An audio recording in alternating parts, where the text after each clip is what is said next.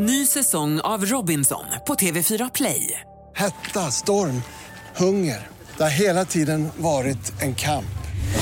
Nu är det blod och tårar. Fan händer just nu. Det. är Detta är inte okej. Robinson 2024, nu fucking kör vi!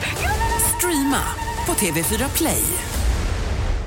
Vad är en statsskuld egentligen? Hur fungerar det? Eh, hur fungerar ett land? Hur fungerar det att ett land är skyldig andra länder? eller, lo- Nej, nu får jag börja om. Jag tar den här från början. Vi stryk hela skiten jag har sagt.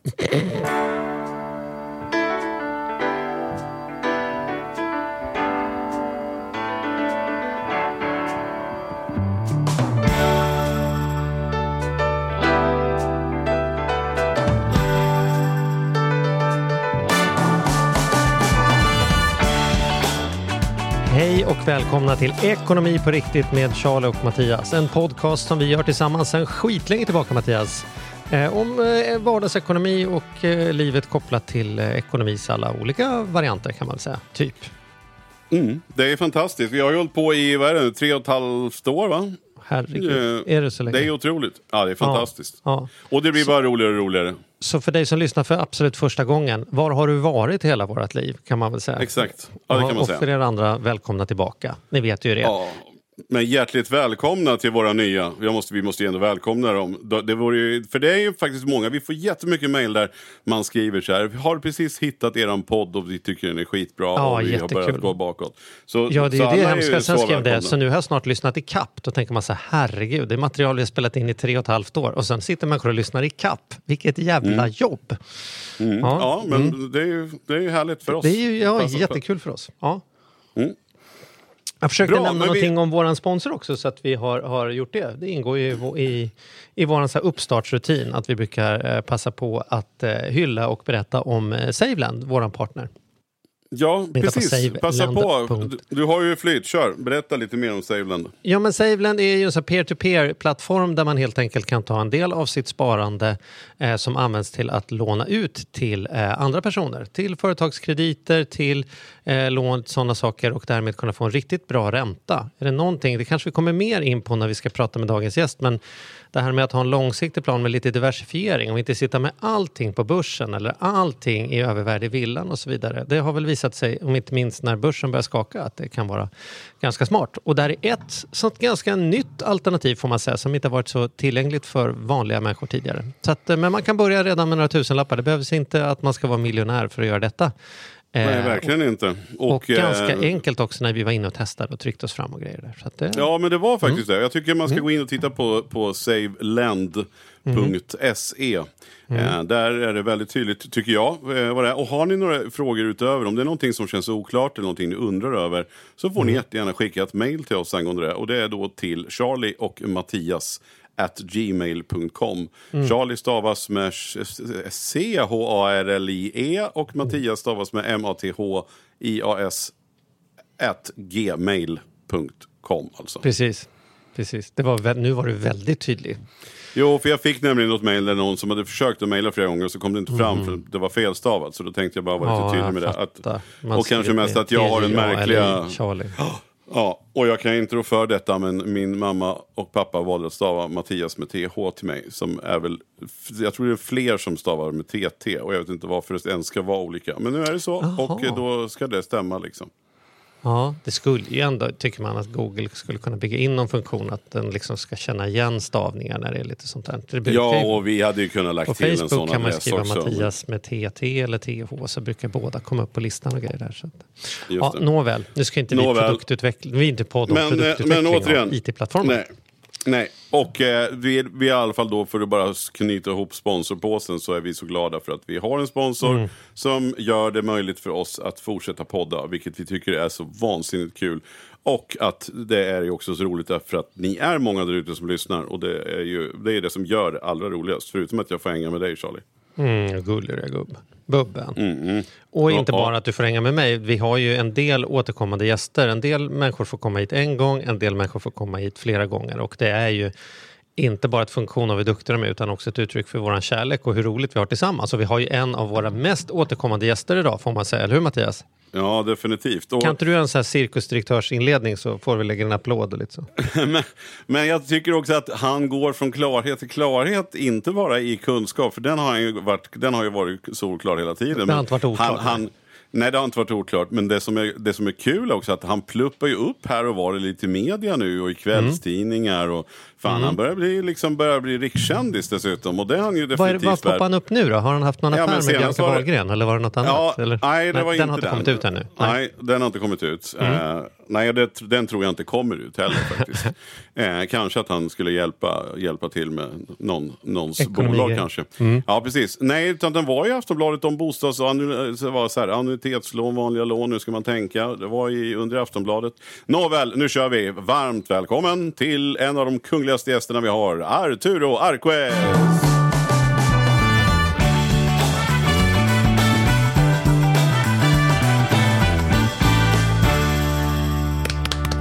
Tack, tack. Tack så mycket. Hur är livet? Jag funderade mest vem det, vem det var ni pratade om. Det var någon annan ni pratade om eller vem det var. Nej då.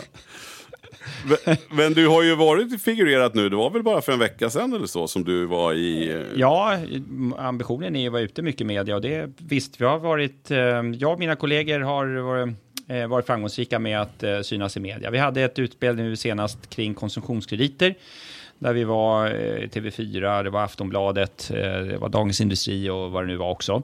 Så att, nej men det är målet, ambitionen att folkbilda. Det här är ju viktiga saker som eh, ni och jag själv håller på med. Det är viktigt att hushållen får tillgång till rätt information så att de kan ta kloka beslut. Vad var konsumentkreditsfrågan som nu senast var ute då? Ja, jag läste det. Var du för Hela eller idén emot? eh, kom ju från eh, Finansinspektionens eh, rapport som kom för ungefär ett år sedan. Som handlade just om utvecklingen på konsumtionskreditmarknaden.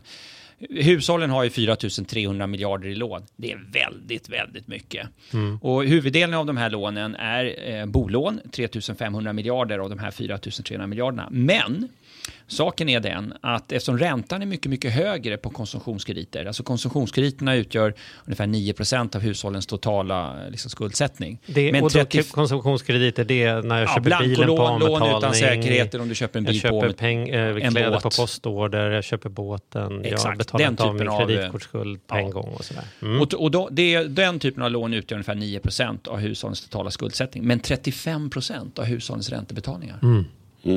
Så att eh, den slukar ju rätt stor del. Och eh, i Finansinspektionens rapport, där eh, Finansinspektionen har egentligen en ganska speciell definition. För i deras värld så finns det bara två typer av lån. Nämligen eh, bolån och konsumtionskrediter. Alltså det som inte är bolån, det är konsumtionskrediter. Men då ingår här statlig borgen, eh, lantbruksfastigheter som säkerhet om du köper till exempel en skördetröska och belånar den. Det tror inte jag folk i allmänhet ser som, eh, som konsumtionskrediter. Det är inte det första de tänker på. Så jag sorterade bort allt det där. Och så tittar jag på eh, när du betalar med kortet på krogen eh, och lånar pengar eller när du handlar någonting på nätet och betalar med kortet, alltså lån utan säkerhet. Eller när du lånar med bilen som säkerhet eller motorcykeln eller båten. Den typen av konsumtionskrediter. Och den, den typen av konsumtionskrediter utgör 9 av alla lån och som sagt 35% av alla räntebetalningar. För i Riksbankens värld då, eh, då är hälften av alla räntebetalningar konsumtionskrediter. Och tar man hänsyn till amorteringarna, som är, eh, man har ju snabbare amorteringstakt tack och lov på konsumtionskrediter, så är det så att många hushåll då lägger mer pengar på konsumtionskrediter idag än vad man gör på sina bolån. Och det fick mig att vakna till. Tänkte Mm. så, oj, stämmer det här verkligen?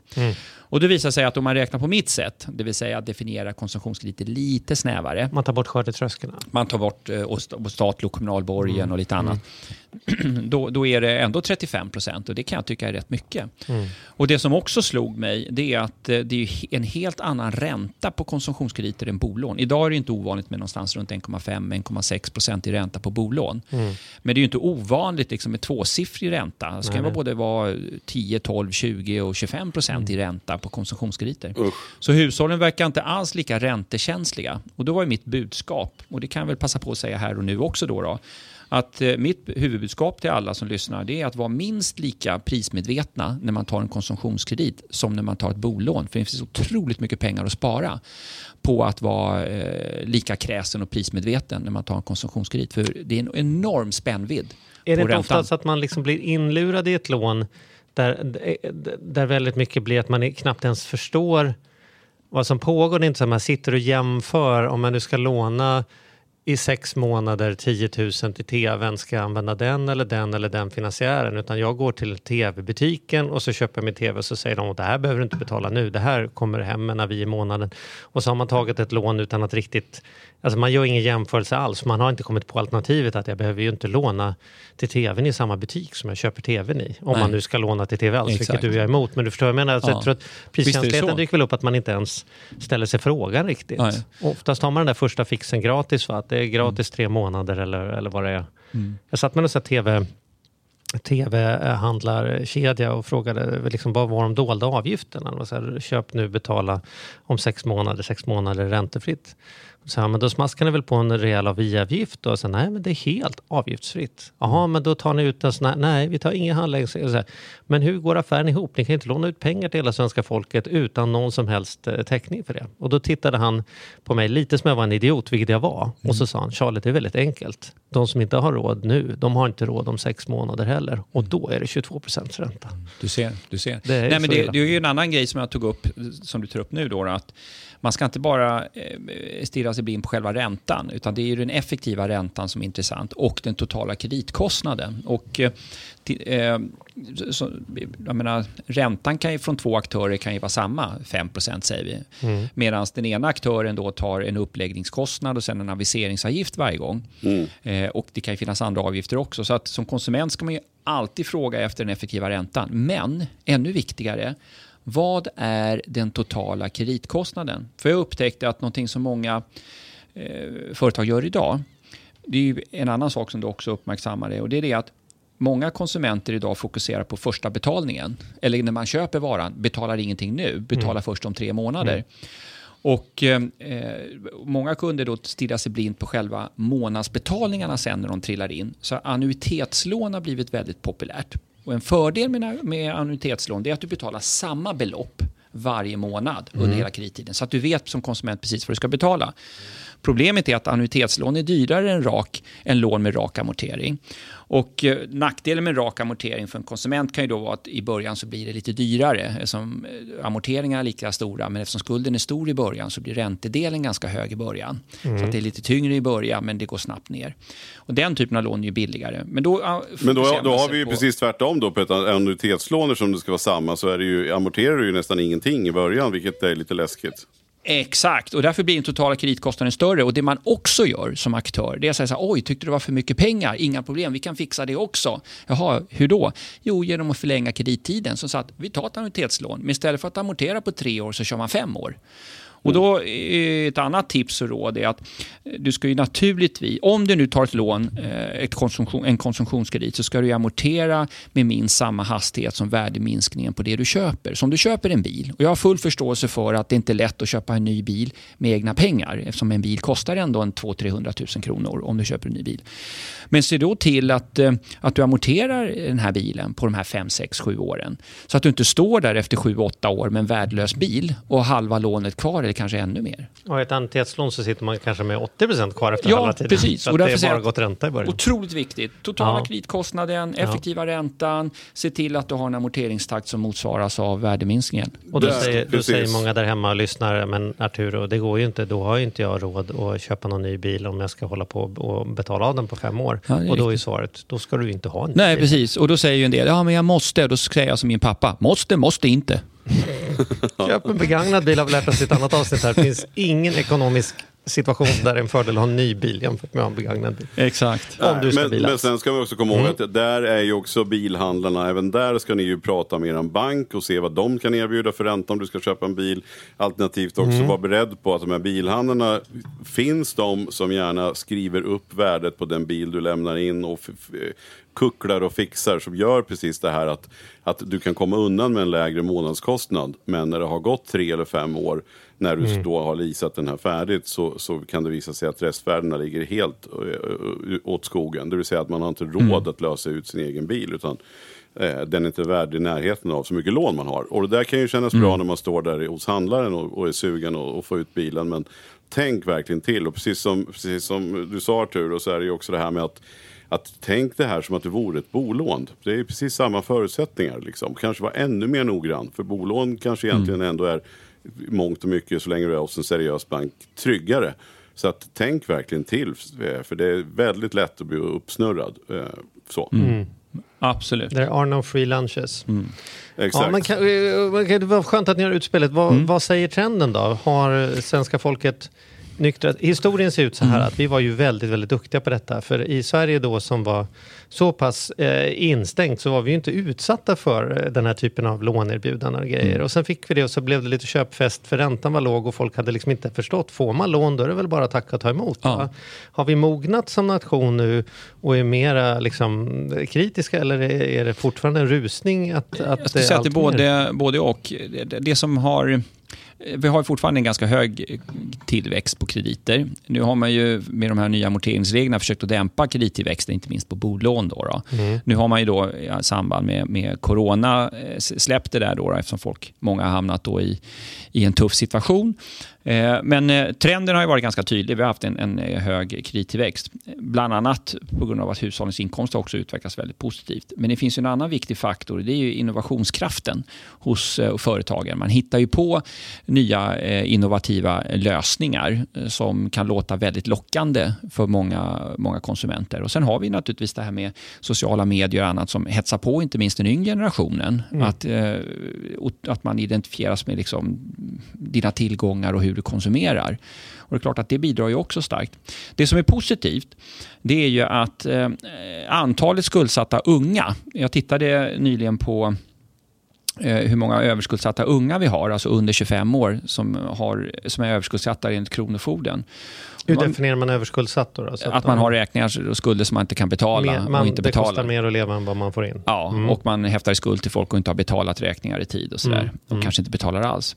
Och de eh, var för inte så länge sedan 34 000 stycken personer då, då, under 25 eh, och två tredjedelar är killar. Av de här människorna, nu är man nere på 32 000 individer som har skulder eh, och, och räkningar som inte är betalda. Eh, Saken var den att den genomsnittliga skuldsättningen har ökat. Så att det är något färre som är skuldsatta eller överskuldsatta. eh, Men det genomsnittliga beloppet har ökat något. Och det tycker jag är lite synd. Och eh, för mig så handlar det här med synen på pengar och sparande och konsumtion. Det är lite grann någonting som kommer med modersmjölken, någonting man får hemifrån. Och eh, det är, skolan har en viktig roll, föräldrarna har en viktig roll. Och tyvärr är det så att Sverige tillsammans med Storbritannien är de två länder i Europa som är sämst på att prata pengar med sina barn. Det är därför sådana här poddar och, och snubbar som ni då gör en otroligt viktig folkbildningsinsats att prata om de här grejerna. Men Och i det, Sverige- va- varför är det, finns ja, det någon det liksom jag det är förklaring har bättre svar på än vad jag har. Men, men jag upplever som att det är lite stigmatiserande att prata om att man har en taskig ekonomi, eh, har svårt att vända sig till banken och liksom öppna sig för banken och säga att Nej, men jag, det är tufft, liksom, kan, du hjälp, kan ni hjälpa mig? Men det borde väl tyskar och turkar och fransmän och, Ja. och italienare också tycka att det är stigmatiserande? Det kan ju inte vara svenskt, Ja, men, men, eh, tydligen då. Så men tydligen i extra- Sverige och i Storbritannien pratar man väldigt lite pengar i hemmet och jag upplever själv att den, det är den bilden jag också får många gånger. Att i Sverige så pratar man sällan om pengar och sin egen ekonomi.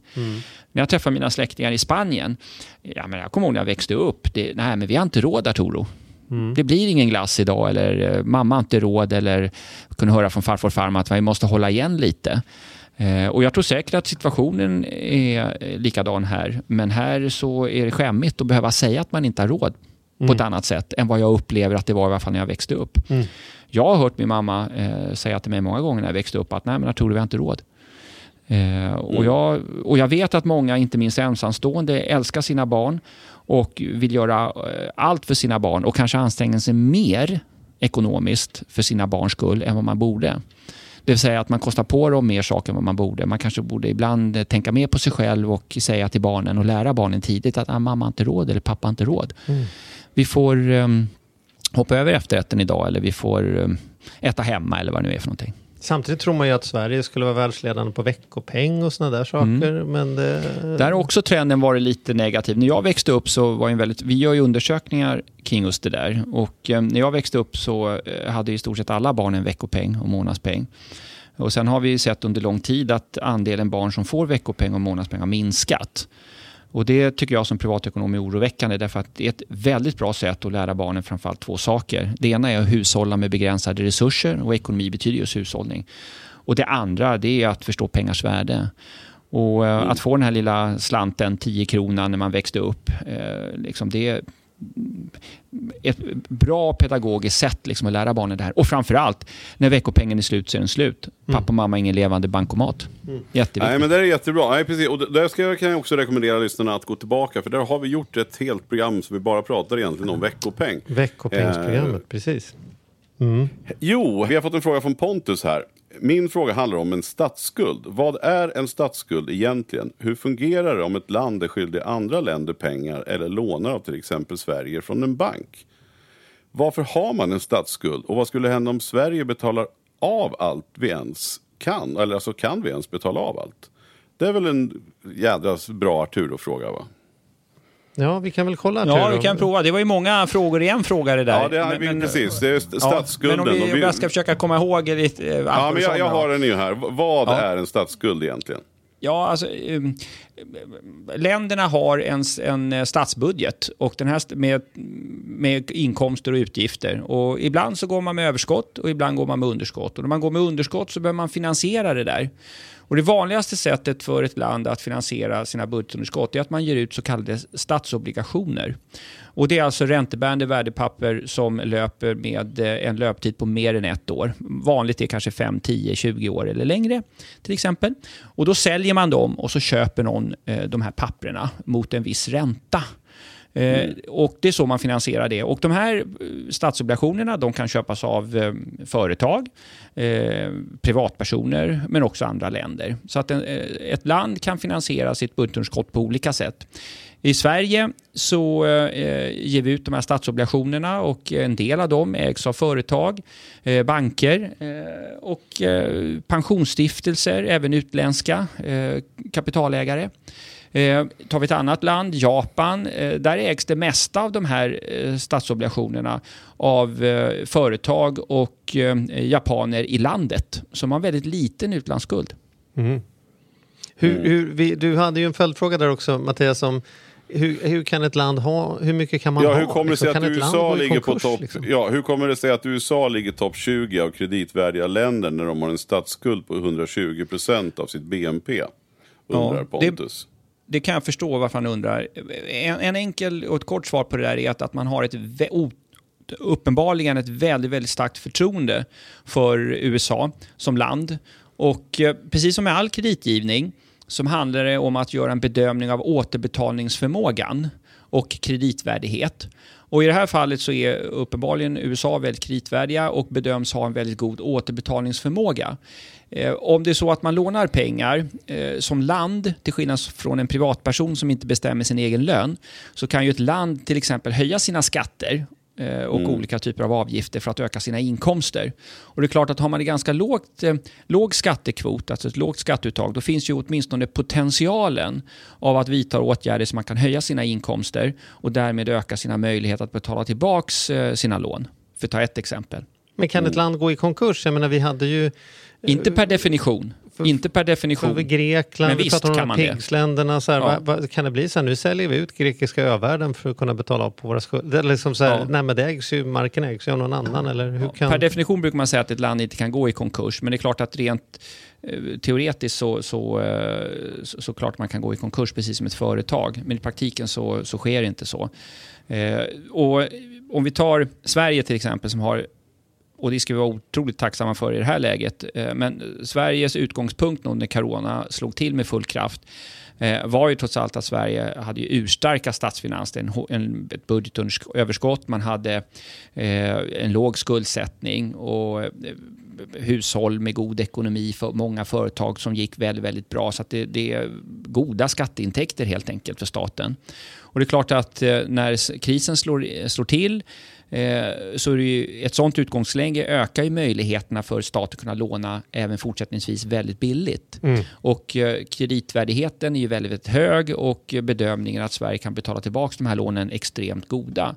Och det ökar ju förutsättningarna och möjligheten för staten att kunna öppna plånboken även om det innebär att man nu tar en massa kostnader med lånade pengar. Intressant, men det, man kan säga att det, man ska inte se det som ett tecken på att något är fel, att det finns en, en statsskuld. Inte nödvändigtvis, utan beroende på vad pengarna används till. Det är ju en väldigt stor skillnad om ett land lånar upp pengar för att man ska investera i infrastruktur eller bostäder till exempel. Jämfört med att använda pengarna till att täcka underskott i budgeten, alltså konsumtion. Precis som ett, eh, som ett hushåll.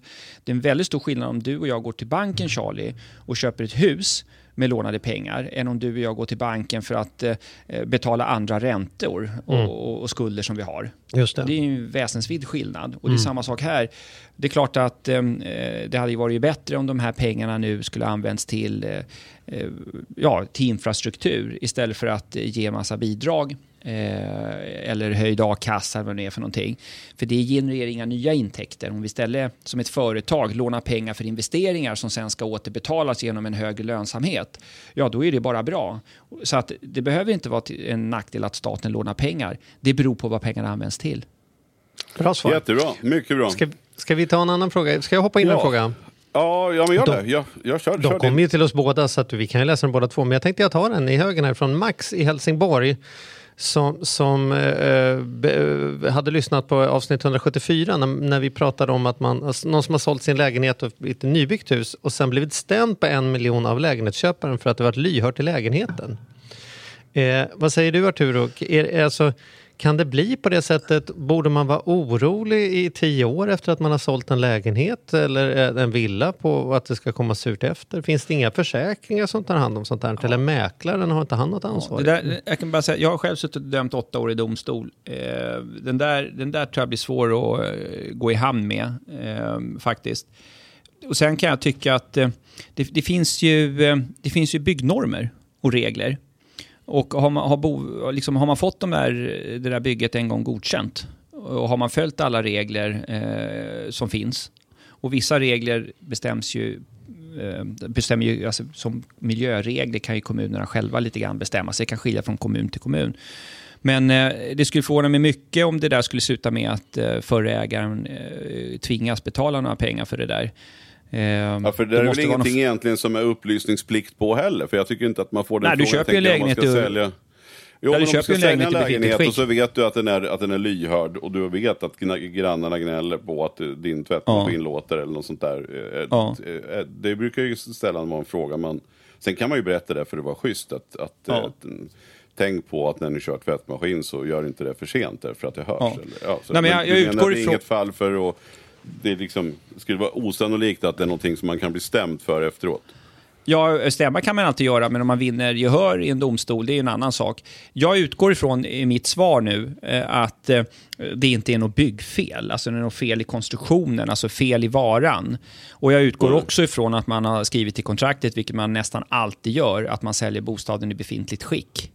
Och då har man ju en väldigt omfattande undersökningsplikt. Så att givet det så, så tror jag det kan bli svårt eh, att... Eh, för jag menar, om, om, om den där lägenheten är lyhörd, då är förmodligen alla andra lägenheter i samma byggnad lika lyhörda. Eh, och eh, då utgår jag ifrån om att om problemet var så pass allvarligt, då borde ju fler reagerat och eh, åtgärder vidtagits tidigare. Och det har, verkar inte vara i det här fallet. Så att jag har väldigt svårt att se att man kan vinna gehör för det där. Man ska kanske inte vara jätterädd i alla fall för att tro att man Eh, blir stämd på lite vad som helst. Och, och tipset och rådet till, eh, till den här personen, eh, om personen i fråga har sålt den via en fastighetsmäklare, det är naturligtvis att kontakta fastighetsmäklaren om tips och råd vad man kan göra.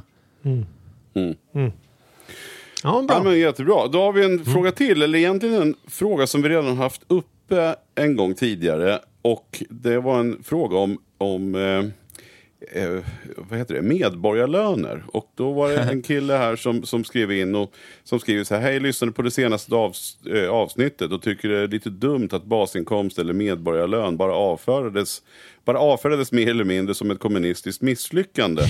Det låter som det är jag som har svarat. Va? Ja, det var det nog du som gjorde, Ja. ja. Lite hård. Och jag kan hålla med. Alltså, så här, ja, och fine. Och då, därför ska, tycker vi väl så här. Vi kanske ska ändå prata lite om det igen då. För jag vill inte att det ska framstå som att vi har avfärdat det som ett kommunistiskt Ja. misslyckande. Utan låt oss ta ett varv till då. Ja. Jag tycker det är kul när våra lyssnare står på sig här. Eh, Ja, det tycker vad, jag också. Vad, vad, vad säger du Ar- Arturo om Ja, om det? alltså, det, det som är intressant med den här frågan, eh, när jag hör dig ta upp den frågan, då, då tänker jag på såna här andra fenomen, som det här med helikopterpengar. Att staten ska ge- liksom ge till alla 10 000 kronor till exempel. Eller som man har gjort, pratat om i USA också då, att ge ut pengar bara sådär till allt och alla för att konsumera fritt hur man vill. För att stimulera eh, den privata konsumtionen och i förlängningen då efterfrågan i ekonomin och tillväxten. Och, och hade, ni, hade jag hört det där för 5-10 år sedan, då hade jag bara liksom reagerat med att det där är bara nys. Det där kommer aldrig att hända. Och sen idag när jag bara pratar med mina kollegor, en del av mina kollegor tycker på fullt allvar att ja, men det där eh, kan mycket väl vara en bra lösning. Eh, Och det där Hur- kan hur mycket väl då? också Varför då? Är det för funka. att vi har... Vad kan det bero på? Du menar att vi har... Ja, en- vi, är fast, vi är fast i gamla tankegångar och det, det är det som jag tänker på den här killen. Eh, jag, jag, jag tror inte man ska utesluta någonting om framtiden av det enkla skälet att teknikutvecklingen, eh, i det här fallet om jag går tillbaka till din fråga, i det här fallet så tänker jag så här. Och, och det här är bara en tanke som jag har och jag har inte hunnit reflektera allt för djupt eftersom jag fick frågan nu. Men det, det, alldeles uppenbarligen så har ju teknikutvecklingen i världen eh, varit fantastisk. Och eh, länder som Kina, för att ta ett exempel då, har ju idag en produktionskapacitet som är gigantisk. Och den samlade produktionskapaciteten i hela världen är ju gigantisk. Och Är den till och med större än efterfrågan? Liksom? Precis, och jag utesluter inte att den här teknikutvecklingen kommer att fortsätta. Och nu med AI och annat så kommer det ge in, liksom intåg i många andra eh, branscher. Tidigare så kanske vi pratade om tillverkningsindustri, men nu kanske det kommer komma in teknikutveckling och annat som vi kan utnyttja inom tjänstesektorn på ett annat sätt. Och det kanske innebär, jag säger kanske innebär, att vi i framtiden kommer ha en produktionskapacitet som vida efter, eh, överstiger efterfrågan. Och då, kanske, då tycker inte jag att man liksom ska utesluta eh, en situation där vi i framtiden kanske inte har eh, meningsfulla uppgifter åt alla avlönat, Nej, så, så enligt traditionellt vis. Och då kanske den här tanken som den här killen då har eh, inte bara ska avfärdas som nys på något sätt, utan liksom att ja, men det, det kanske det är så en, vi kanske inte ska utesluta den utvecklingen i framtiden. Att det kanske är någonting åt det hållet eh, som det kommer innebära. Sen kanske inte det innebär att man alltid kommer att gå på medborgarlön från det att du blir myndig tills, eh, tills det är dags eh, att gå i graven. Utan det kan vara periodvis. Hur då menar du? Ja, alltså, just nu så kanske det inte finns arbetstillfällen för allt och alla. Och istället för att eh, gå arbetslös så kanske man eh, hittar en annan lösning Mm. eh, än att betala ut arbetslöshetsersättning till folk. Eh, och, eh, men det innebär ju inte att det alltid kommer att vara så. Och folk kan ju vidareutbilda sig, skaffa sig andra utbildningar eh, där det finns en efterfrågan för just- den typen av kunskaper och erfarenheter. Och, och då är man eh, tillbaks i, i arbete och får eh, en lön av en arbetsgivare till exempel. Eh, och sen går man tillbaks i någon form av eh, medborgarlön. Alltså jag vet inte, men, men eh, jag tycker inte man ska eh, avfärda den där tanken eh, helt och fullt och öd, vara synnerligen ödmjuk eftersom vi har den teknikutvecklingen som vi har. Vi har ju, precis, vi har, vi har en gäst som, som kom från en, en, en här, vet du, klimatorganisation som var hos oss i somras och som, ska vi, som vi ska bjuda tillbaka. För att hon berättade också, och det ska vi verkligen lyssna mer om, deras sätt hur de jobbade. Att man fick välja lite hur lång arbetstid man vill ha, hur, mycket, hur lång semester man vill ha och hur mycket pengar man ska tjäna. Eh, det var jävla spännande egentligen att man kan få få styra det där själv kontra tid, kontra pengar. Så, så det gick ju inte det att bestämma att så här, jag vill jobba superlite och ha jättehög lön. Men det var ett väldigt intressant tänk som vi ska återkomma till. Och jag tänker att det här är nog ett ämne som vi faktiskt ska fundera mer på. Jag, det där slogs mig om, jag menar, alltså när jag var ung och liten så var jag med min pappa som var skogsvaktare och då var man ute och hälsade på alla skogshuggare runt om i, i, i länet där han var skogsvaktare. Och nu istället då så var jag ute i skogen, gick häromdagen och så kommer det en stor maskin, kanske bland de största maskiner jag sett.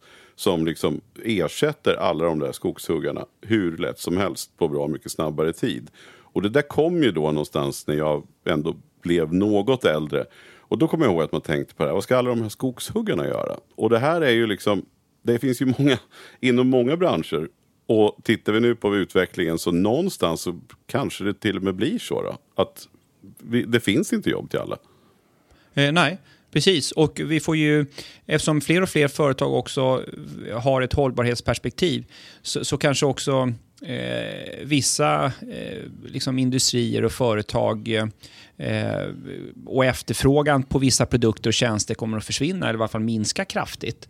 Så att, och, och som sagt, med den teknikutvecklingen vi har, och inte minst nu med artificiell intelligens, som jag tror kommer att påverka inte minst tjänst, tjänstesektorn. För jag menar, många av de här kroppsarbetarna, alltså klassiska kroppsarbetaryrken, har ju gått in till tjänstesektorn. Eh, Mm. och idag är det väl mindre än en tredjedel, ja, jag skulle gissa att det kanske är en fjärdedel av alla i Sverige som har det vi kallar då för klassiska liksom, arbetaryrken. Övriga är ju tjänstemän i större eller mindre utsträckning. Och den där utvecklingen kommer väl bara att fortsätta.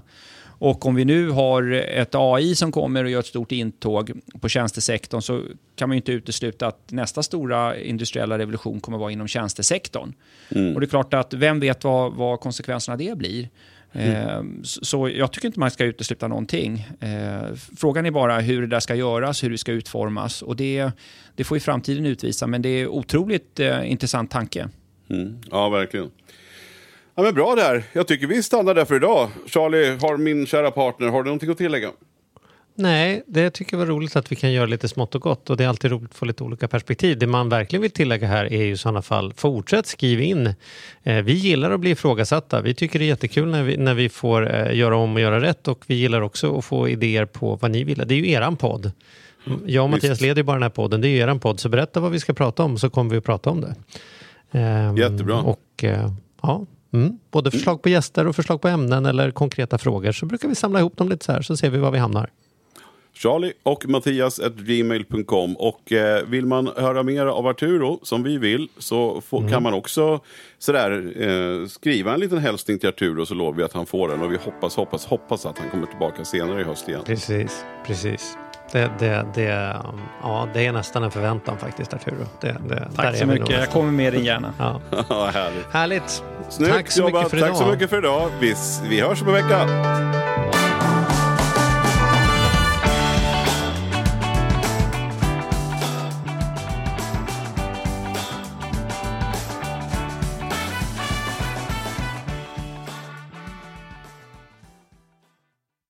Ny säsong av Robinson på TV4 Play. Hetta, storm, hunger. Det har hela tiden varit en kamp. Nu är det blod och tårar. Fan händer just nu. Det. är Detta är inte okej. Robinson 2024, nu fucking kör vi! Streama på TV4 Play.